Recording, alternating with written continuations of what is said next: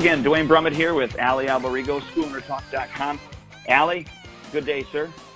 Hey, Duane, good to see you as well, man. It's uh, it's start of spring. I'm getting that spring fever, getting my yard cleaned right now. So if you hear any blowers in the background and lawn equipment, it's because they're out there working on my yard as as we speak.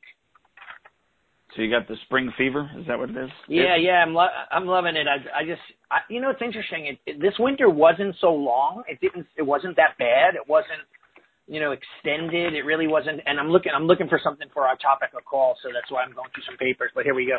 Um, yeah, it was it wasn't brutal. Like I've you know we've had some brutal winters. However, I just started getting, you know, bummed out with the weather, right? And the minute the sun started coming out and there were warmer days, I was like, wow, what a difference, you know, what a beautiful time of year. And it just changes your entire outlook on things. So I'm excited about the spring and the, and the summer and so on. I wonder if, uh, and I guess maybe some of our listeners could tell us, I wonder if you live in a tropical area when spring comes along, if you're actually excited or if it's just like it is when it's wintertime, you know? Yeah, yeah, true. I mean, like, you know, if you're down in Florida, I mean, you have your seasons, right? But it's always kind of even keel as far as temperature goes. Um, so places that are equal, you know, even all year round, um, I think that maybe you just get used to it, right? And it, it just becomes the norm. I, yeah, I've, I've often wondered that if they, uh, you know, if you get excited or not. So. Yeah, exactly. So what are we talking about today? We had a really cool thing. Oh, you just put it up? Uh, you want to tell yeah, we're going to talk about listeners? absolutely. We're going to talk. Yeah, we're going to talk about cash flow, um, and I, I, I, I really believe that this is a very important topic that isn't necessarily talked about all the time for business owners in general. Um, I think a lot of us get into business where X, Y, Z is our passion, whether it's martial arts or whatever business that you're in. And you know we go through times and and you have too right? Where you go through times that you have uh, a really large surge of cash flow and then there's other times obviously that it's not so good. Yeah. and i don't care um, in what stage your business is. That is true no matter whether you've been around for one month uh, to to one year to you know to 25 years like Allie or whatever but yeah. um you're going to go through seasons of your cash flow being good and your cash flow being bad. And even if your school is still doing good, um, I mean that you will have a dip in cash flow. Maybe it doesn't affect your business. Maybe your business is still able to move forward freely, anyways. Um, but we all go through those things that uh, in in our business life, whether we're meeting our bills or not. And I'm sure there's been yeah. times, right, uh, even when you first began, especially when you first began, when you you uh, you didn't or couldn't pay all of your bills all the time, and um, you know you learn the hard way that oh gosh maybe I shouldn't have spent that on X Y or Z and I should have yeah. saved it and and uh, so I want to kind of talk about that because I really believe that cash flow is is the lifeblood of your business if you will. Yeah. Absolutely. I, I mean, everything you had just said, I was kind of lucky. I owned um, I've been self-employed since I'm 16 years old. So uh, I've only had a few jobs in my life, maybe one or two, where I actually worked for someone. One was a frame company as I was a kid, and the other one was a video store where I worked behind the counter. Then eventually, remember those video stores where you actually rented videos and there was a membership fee, and you know, it was like a grand a year to be able to be have the ability to rent videos. Um, I ended up quickly managing that store and then um, becoming partners in a landscape construction business with my my boss, who was my karate teacher. Um, so I've always kind of had to be in, and, and I'm getting tired, you know, but I'm in the hamster wheel, just like all of us that are self-employed every day, spinning that wheel, churning, churning out money, trying to make a living, you know, making sure the bills are paid. Totally different than a person who works for a company where every week they're guaranteed a paycheck. Right. So it's a, it's a totally different way of life. It's a whole nother layer of pressure um, and, uh, you know, it, it takes a special kind of person to live that way. It, it does. And it gets, um, you know, it gets tiresome sometimes, obviously. Yeah. Uh, but, but, but I think it's important. Uh, I mean, I wouldn't have it any other way. I mean, I just wouldn't. I, I wouldn't. I wouldn't want to work for anybody. I just. I wouldn't have it any other way. But yeah. there are specific principles, such as the one that we're going to share with today, about cash flow that are uh, dramatically important for your business because, as we all know, when we got into the martial arts business, unless you were in a business prior to this that you understood um, cash flow and or you uh, were brought up maybe even in a household that taught you uh, some principles about cash flow, mm-hmm. you didn't really ha- you didn't really have that. I, I remember when um, you know uh, when I bought my partners out. When I first started, I have I had uh, three different partners, so there was four of us total and when I when I bought my partners out, um, we had twenty thousand dollars that was in the bank, and uh, I I you know settled the deal with them, which that's a whole other story on on probably why I shouldn't have paid what I paid to buy them out. I was just a nice guy, right? Um, right. But anyways, I had to um, I had to borrow some money from a bank in order to pay the rest. Well, I was going to use my thought was okay, I'll get X number from the bank, and then I'll use the twenty thousand to pay them off, plus mm-hmm. the X number that I got from the bank with a five year right. loan. I did all that, not thinking, not understanding that I zapped all of my cash flow.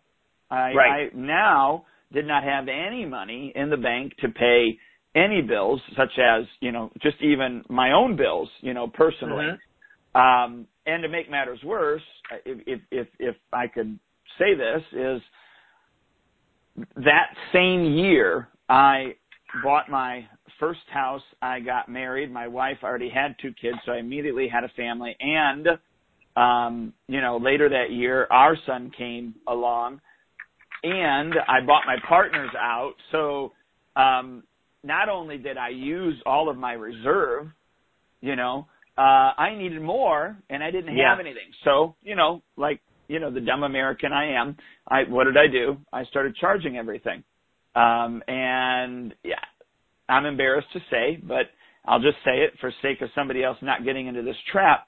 Is that I was up to a hundred thousand dollars in credit card debt. Mm. Um, now I did have cash flow coming in. It wasn't like I lost students. It wasn't like I, you know, my uh, monthly revenue dropped. It was just that I needed personally I needed more money and I right. didn't have any active cash flow to make because you have to, you know, you got to spend money to make money. I didn't have more money right. to advertise. I didn't. So I got myself in this vicious cycle. Well, you know, it took me a while to get out of that and thankfully I am out of that. But had I understood these cash flow principles prior to even being in that mess, I would have never been in that mess and I'll never be in that mess again.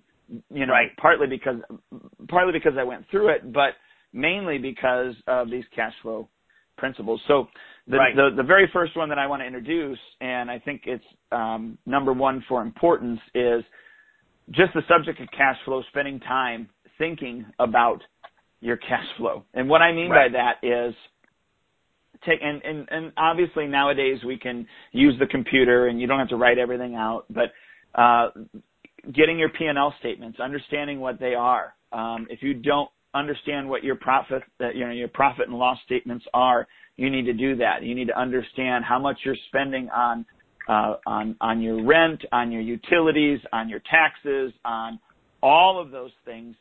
And you need to be doing you need to be doing that on a on a you know daily weekly monthly um, uh, quarterly annually biannually basis so that you can know how to read the uh, lifeblood, if you will.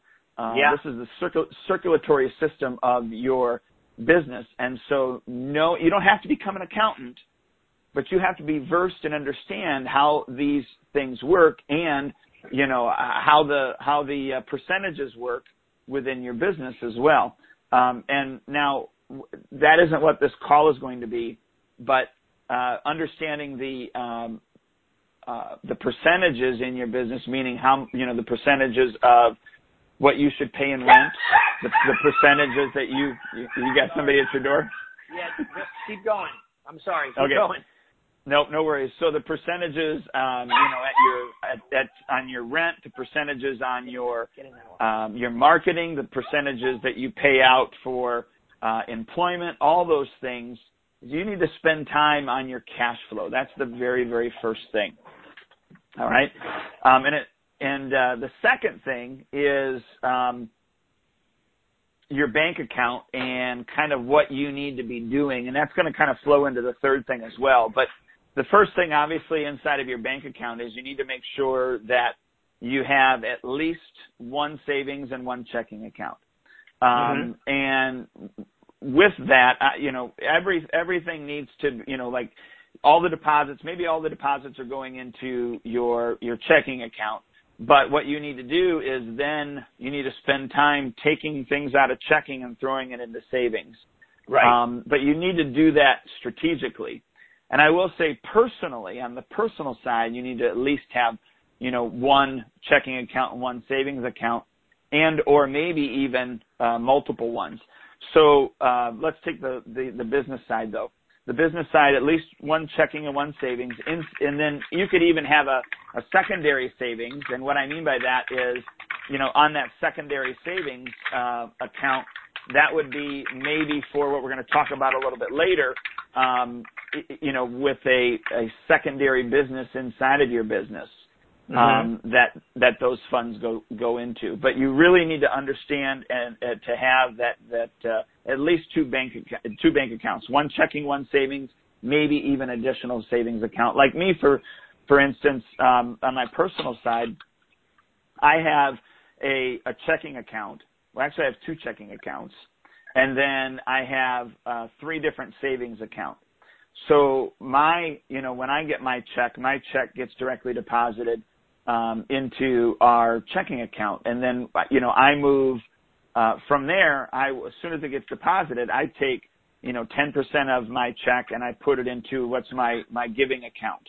Um, you know, and then so that and that's a that's a that's a checking account as well. So I can just write a check to you know whatever I'm giving to, right? And then um, I have a I have three different savings account alongside that where I have one uh, that we save because my wife doesn't work in the summer. And right. so there's a there's a percentage of money that goes into that account from her check just so that she can meet, you know, her bottom line of of what she pays, you know, what she gets paid throughout the whole year type thing. Right. So that that way, you know, we have her money in the summertime as well. And then we have the the other two accounts you know, one is, you know, God forbid something happens and, and, and I need six to 12 months of income for some reason that that account is there. And the other one is a futures account where you know we have that money saving for our retirement and we use investments on it and those type of things.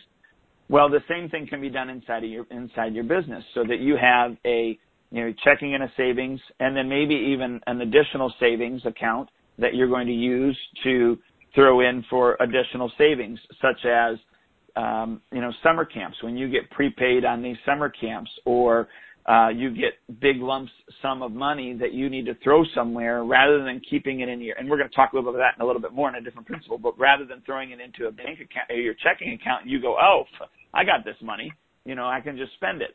Yeah. um you know not to touch it. So that's the second one is your your your bank accounts. Uh number three uh we kind of touched on this but good times and bad times and and kind of you know uh, what you need to do inside of the good times and bad times. So bad times, you still need to be saving as much as you possibly can inside of the bad times, um, but you may not be able to save as much. Good times, in the good times, you need to be saving as much as you possibly can uh, in those good times so that when you hit the bad times, you have that reserve to pull from. So Mm-hmm. Let's go back. Let's go back to lump sums. So you have a lump sum. Somebody paid paid up to black belt, second degree, whatever it is, or the, you know, you get the the the, the five thousand dollar check, the the, the fifteen thousand dollar check, whatever it is. Mm-hmm. Right. We have a we have a tendency to you know go, oh my gosh, um, you know, I, I, I'm going to do this or do that, or I can do this and I can do that you need to put that in. And by the way, we're going to talk about you know big paydays on, on number eight on what you really probably need to do with them and how to structure that. But in good times, in bad times, you need to both be saving. But on a monthly basis or or a weekly basis or however you get your money, you know, we get our money. We do the first, the fifth, the tenth, the fifteenth, the twentieth, the twenty fifth, um, you know, throughout the month. And so uh, I know that like for I know like our school every every single three months I do a belt testing. I don't do a belt testing every single month. we're all on a uh, on a curriculum cycle that it's every three months. Well, I know that I'm going to spend anywhere from, you know, three hundred to four hundred dollars on belts every right. every single month, right? Right. Or excuse me, every three every quarter. So I know that personally, I you know, I, if it's four hundred dollars, then I've got to put in, you know, uh, one hundred and thirty three dollars uh, every single month, so that I have that four hundred dollars when it comes time to it.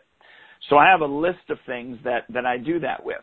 So I know that on average, my um, you know, and and that's by knowing your your um, knowing your bank account and knowing your profit and loss statement and knowing your percentages. You know, Yeah. I know e- every year that, you, and it's really easy to find out. So take your take your electricity bill, take your electricity bill, add it up for the 12 months, divide it by 12. That's approximately what you're going to be paying every single month. So what do you do? You just pull that money out and you put it into the savings account and and Right. it's there. So every time that it comes now, some months is higher, some months is lower. It'll even out uh, as time goes on. But if you know that there's going to be a future bill, you can pre-plan for that future bill, such as the quarterly testings, such as um, you know your, quarterly marketing strategies, and you'll know from year to year what those are going to be. Then you can pre-save for those, so that you you already have that money ready to be able to invest into you know whatever it is. And so during the good times and the bad times, you need to still be doing that to the best of your ability. Number four, number four is to look for additional um, additional streams of revenue that are that can be inside of your business. So one of the biggest ones that we talk about, Allie and I talk about, um, and Allie, I'd like you to chime in on this, uh, is is is retail sales. Um, now, and and maybe you can give a few ideas on on the retail sales. On the, I, I, in fact, I'll give one really quickly. Is you know when you and I first talked about retail sales, you, um, I I knew that you needed to work retail into your curriculum, Mhm. but and I did, and I already I had already done that. But what I did not do that you you introduced me to was to give them a three package option, meaning Right. you know when it comes time for sparring gear, you have the low level, the middle level, and the high level, and then the the amenities that can actually go with the sparring gear, like the chest protectors, like the um, shin guards, and and and a better mouthpiece or whatever. And so, uh, but I but before you, we get into maybe some additional streams of revenue ideas, uh, I do want to say that there are only three ways or three sources of income. Your first source of income is your transactional income. Okay. Um, your second source of income is your reoccurring income, and then your third is your passive income. And so your first one, the transactional, obviously, if somebody comes in, they want to buy the bottle of water, or they want to buy the the like uh, Allie calls them the tchotchke item that's sitting there for Yeah. the kid. Right, okay. Um, you know, those are those are uh, your transactional. Reoccurring income is obviously when you get somebody to sign up for your studio and they're paying you on a reoccurring basis. And then lastly is your passive income. That is something where you you've created or done something that just works um, uh, passively and it, and it gives you money um, without you having to do any more work. It's the system is already set up. So that could Right. be something like uh, this is an additional source of revenue. But we have a, and I've talked about this on on different podcasts, but is we do women's self-defense classes. Now I have to physically go out and do the two-hour women's self-defense class, and I do that so that they get into onto my online uh, self-defense um, portal, if you will. It's my membership site. Well, on there and in that class, I'm introducing them to the three the three-hour one, which is which is a double the price. Well, actually, it's it's it's uh, ninety nine dollars, which I just sell it to them for fifty bucks if they came to the the twenty dollar seminar. Right. But but either way, whether they do that one or they and then they they they they, they do the next higher level one.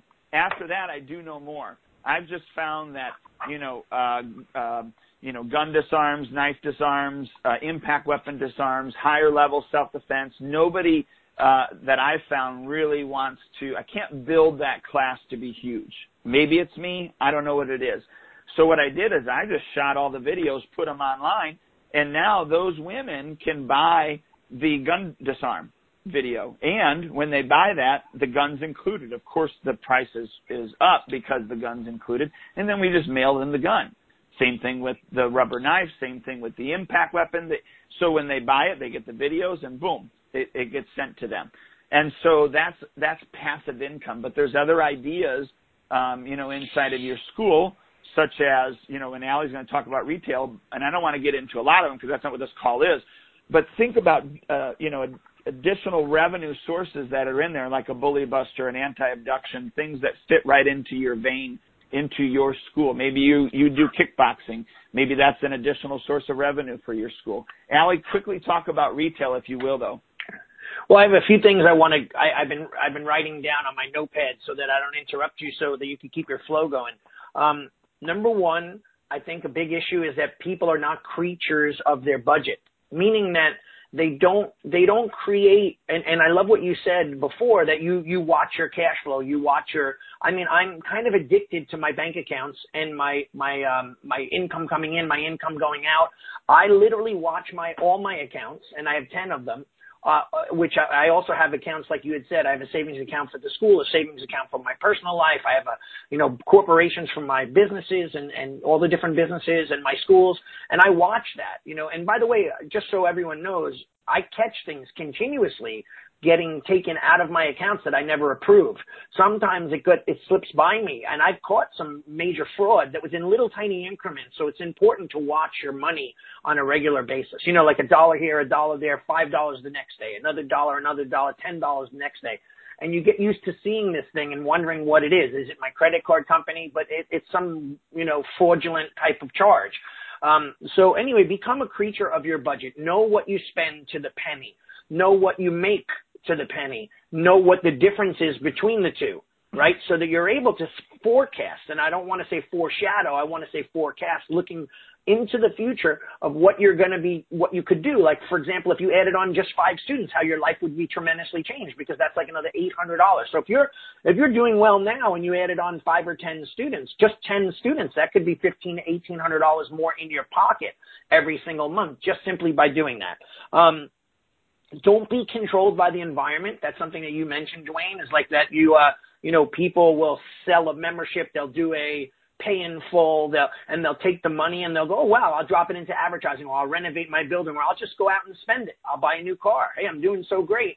Don't play with that rock star mentality thinking that every album is going to be as good as the last one and better and you're just going to bank money and bank money. Be very careful with how you spend your money and spend it wisely and be strategic about how you save it, right? That's most important. You know, look at it and say, okay, I'm going to put 5% a month in my account, in an account for upkeep and repairs and, you know, whatever, just in case. Because when that hits you, it gets you, uh, for example, ridiculous. I just had a windstorm. It tore half a siding off the top of my building and now I call my insurance company. They come, they investigate and they go, oh, by the way, did you know you have a $30,000 wind deductible? $30,000 deductible on wind. So like my insurance broker really screwed up on that one. And now I'm going to have to lay out eight, nine grand out of my pocket to fix this building because my insurance doesn't cover it. So that's why you should have an account set aside or money set aside for things that may happen. Um, so anyway, the other thing too is the law of threes, right? You talked about retail, Duane. You said three package levels. Without going into retail, we've done seminars on that. We have a product on that, the Retail Wonderland product that you could buy. I think it's like $47 and you get the whole layout. But, um, what I was saying, what you were saying is that you got to have opportunity for people to do better quality gear. If you're selling the basic gear, you have to have the best gear. If you're selling a basic mouthpiece, you have to have availability to the to the best mouthpiece. And and by having those packages set up, pre-set up, you could say, "Hey, mom," or you know, Mrs. Smith, you could buy package A at 129, package B at 199, or package C at, at 299 all of them have different opportunities. It's not like you're just selling the same stuff for the same price. You're giving them a different quality, a different choice selection, a different level of safety based on what you have available. And, and, um, the last and final thing, I'll let you jump back in, is that always sell in laws of twos and threes. So when you sign someone up, sell them a second set of uniform. Uh, in my school uniform, t-shirts, sweat, you know, whatever they're wearing, socks on their feet because we wear tabi ninja socks say, hey, Mrs. Jones, we find that many parents always forget to clean their uniforms and the kids come unprepared. Let's eliminate that by just selling you ahead of time a free another uniform at a third of the price. So that way you have a few of them available to you and you don't have to worry about washing them three, four days a week. Parents initially will, will love you for that because in the long run, they're never going to have to experience that frustration of being in, unprepared right? So, and you could do that with anything, whether it be, you know, they, they buy, you know, fighting gear or whatever, and mouthpieces are cheap. Maybe get a second mouthpiece just in case, something like that. So anyway, that was my, those are my comments on the retail portion that you had mentioned. I'll let you jump back into the cash flow thing. Yeah, and the next one, number five, uh, is um, designate like what you can do is designate specific income to specific bills. So, for instance, you know, uh, I remember when you told me that I needed to start selling water. oh my gosh, you know right. how stu- how stupid was I for years not having water to sell for a buck. Um, you know, so anyways, I my my my water actually, you know, every single month uh, pays my uh, my sewer bill and it pays my telephone bill. Right just by having that water. Um, so you designate that money to go specifically yeah. to that. And, and, and can I so can I interrupt you go too with that with yeah. the water thing? If you just look at it in small potatoes, small money, right? Let's say you're selling it for a dollar, you pay thirty cents for it. Um, it's not like you're gouging your clients either, because if they go down the road to 7-Eleven or the delicatessen, they're going to pay two dollars for that water, right? So you could even sell it for way more, but we're giving them a service and it's actually stopping them from having to make another stop to go stop at another place to get a drink, to rehydrate. So this is a customer service experience. It's not just us making money. And even if you made 80 cents a, a water or 70 cents a water and you multiply that out by 100 waters, you're making 70 bucks. 70 to- a week, 70 times four, you know, and then look at the total at the end of the year, three, four, five thousand dollars in income just because you had that available right? It, it makes yeah, sense. Absolutely. Absolutely. So, you know, designate, like I said, designate specific um, incomes, and it, and it could be when you, you know, like we just talked about, additional streams of income. You could specifically put in that additional stream of income in hopes that it's going to pay a bill, and then once you see how much on average it does, then does uh, you know that's that goes straight to the water, uh, you know, mm-hmm. or sewer or or trash or whatever it is. Next one, number six. Number six is a big one, uh, and and that's that's uh, employee theft.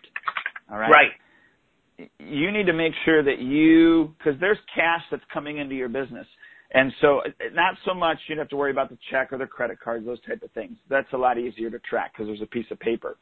Right. Um, so you need to make sure that you uh, set up systems so that there is no opportunity to steal from you. And right. so, you know, whether you have a register, whether you have uh, a cash box, or however that works, but you really need to make sure that you come up with a, um, a system to be able to track that on a daily, weekly um, uh, basis, so that um, you know. And one thing that we do is is we count the the cash drawer every night, but it's counted in twos. And what I mean by that is my program director does it, and my also my head instructor does it, and they have to sign off on it as well. And and so that's one way that we that we do that. And then the other thing is there's a receipt written for everything. Um and we i have the receipt because i don't have a um i don't have a uh, cash register. Um right.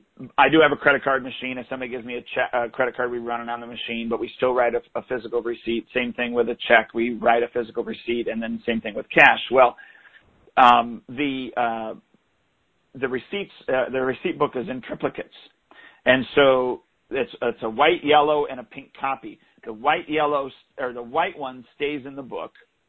We turn it, you know, over and we rip out the pink and the yellow.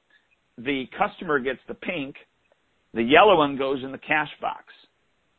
And the reason that is is because then uh, obviously the cash should match that yellow one every day, right? But then at the end of the week, when I collect the money, when I get the money, and I do that actually on Mondays uh, from from the following week. I go on on Mondays and I get that.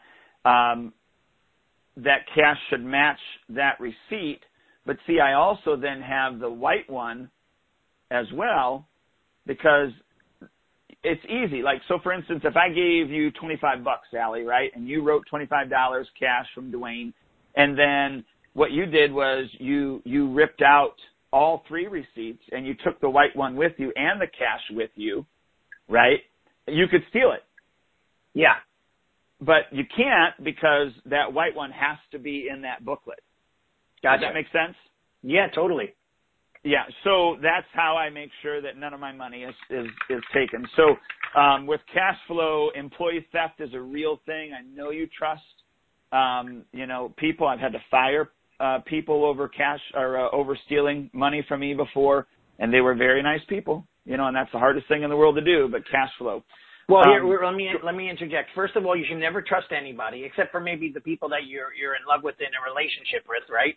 Um, but and I don't say this in a pessimistic way. You should never trust anyone because if you're not checking your numbers, it's very easily um, a mistake. It could be unintentional that someone is doing something incorrectly, and and yeah. you could be, you know, you could definitely, without a doubt, be losing money because of it, right? So here's a for example. I had a program manager that had to get rid of recently within the last year and um, I just was trusting him too much and not checking the contracts he was signing. So he was telling me, "Hey, I sold the Black Belt Club membership, which is our middle level membership," and then he would give them a sweet deal. He was charging them less than a regular membership, so he was getting a commission on the Black Belt Club membership just because he called it that.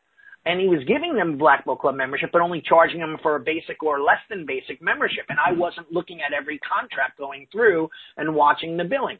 And anytime I asked about it and said the numbers don't make sense, he'd make some sort of mistake. I'll get it to you, I promise, until I forgot about it, and then he'd repeat the cycle, right? So that's one thing. Another thing too is is that sometimes people will just make mistakes on it because they don't understand or they're not checking the numbers. I once had the IRS, and you know this, right? I, I, I cried and yelled about it for for years that they literally were siphoning money out of my account um, for my coaching business and not telling me, and my credit card company wasn't telling me, and all of a sudden I'm 2,000 short here, 3,000 short there. And the reason why they claimed they did it was because it was an IRS tax ID mismatch, which in the end, after three years of me waiting, they took $28,000 out of my account. I had to, I had to close the account to stop them and reopen up a new charge account with a new bank. Um, and then they finally refunded me my money, and it was all their mistake. Someone typed my number wrong when they put it in the computer, so it flagged my company, and they started siphoning money out of my account, and I couldn't control it. So very careful. You know, we have to always watch our money, always watch what we're spending, always watch what's coming in. Make sense?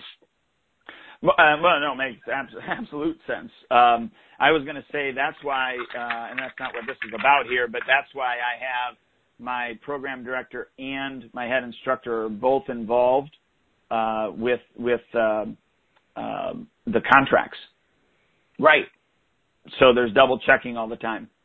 Yeah. Um, and and I, and I will say uh, I disagree with you. Uh, I trust but verify. Okay. Same okay. same way. Well, well, I mean, I want to trust them, so I trust but verify. Yeah, there you go. I mean, when I say trust, you know what I mean. I mean, I, I'm a little pessimistic now because lately I've been going through some little things here and there with people I trusted that have kind of proved not to be trustworthy. But uh, I agree, verification is everything. And you know, remember, at the end of the day, when you sell, retire, or look in your bank account, it's your money that's going to be missing if you're not watching over it well. And and no one will watch your money like you do because it's not they don't care. It's not their money. If they sell something cheaper than what it should be or sign someone up for cheap, they're not affected personally by it, but we are. Because the bottom of the line is we live our lives and fa- feed our families and pay our bills based off of the revenue that comes in from our businesses. So if, if it's short, we suffer. The employee doesn't. They always get their paycheck. Right. Exactly. Right. Yeah. Um, next one, number seven. Number seven, uh, cash flow strategy is to be careful. I, it's okay to look and try to um, try to cut costs. Okay. If that makes sense, but be careful that you don't cut the wrong costs. Um, and what I mean by that is I, don't know that you should ever uh, cut your marketing cost. Um, I, I'm not saying that you, if you can um, get an ad that's just as effective if it's, if it's smaller and you pay less.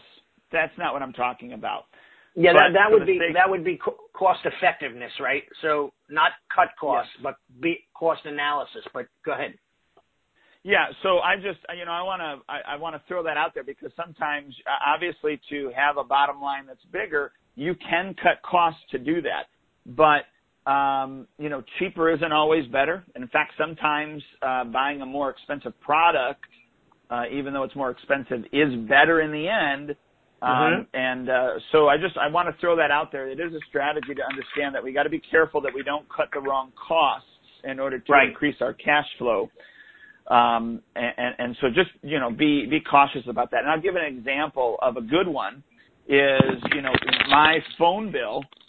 You still there, Allie? I lost my Um, headset. Gotcha. So my phone bill, um, used to be anywhere from, you know, like 60 bucks or something like that. It was getting ridiculous. And so I looked into using an internet type phone. I use what's called Mhm. Line 2. Uh, if you want to go look into it, I, I mean, I don't have any, you know, we're not selling it or affiliates of it. I mean, I guess I am, but I don't, I, I don't care about that. It's, uh, L-I-N-E and then the number two dot com, I think is what it is. But anyways, it's a full functioning phone that goes through my computer at the studio and, um, you know, uh, I can set up press one for this, press two for that, send in a voicemail. I mean, a whole bunch of different options. Yeah. And it's only 14, it's only 14.99 a month. Um, and I didn't lose any anything except I gained money, and so that was a, that was cost. You know that that was a cost that I could I could you know I could deal with if that makes sense. So I just want to throw that out there. Number seven, it's okay cut costs in order to increase cash flow, but be careful on what you cost or what Yeah, you and you- You know what, too. Duane? Too, uh, Google Google also has a free phone number. You could sign up for a free Google number and get a free number and and just you know the same exact thing through your computer. And then the cool thing is, if you have a Google telephone number, you could track the calls that come in via advertisement and all this other stuff. But you and I both went out and redid our phone and cell phones, right? And I ended up saving. I, you know, my I put my my girlfriend had her cell phone. I had my daughters and myself and my mom on one, cell phone carrier. We merged them together, four lines, went with a different company, and ended up sa- saving like almost two hundred and twenty-five dollars a month. Now, when you look at that, that's a lot of money, right? That could be a car payment. It could be money going into my da- daughter's college fund.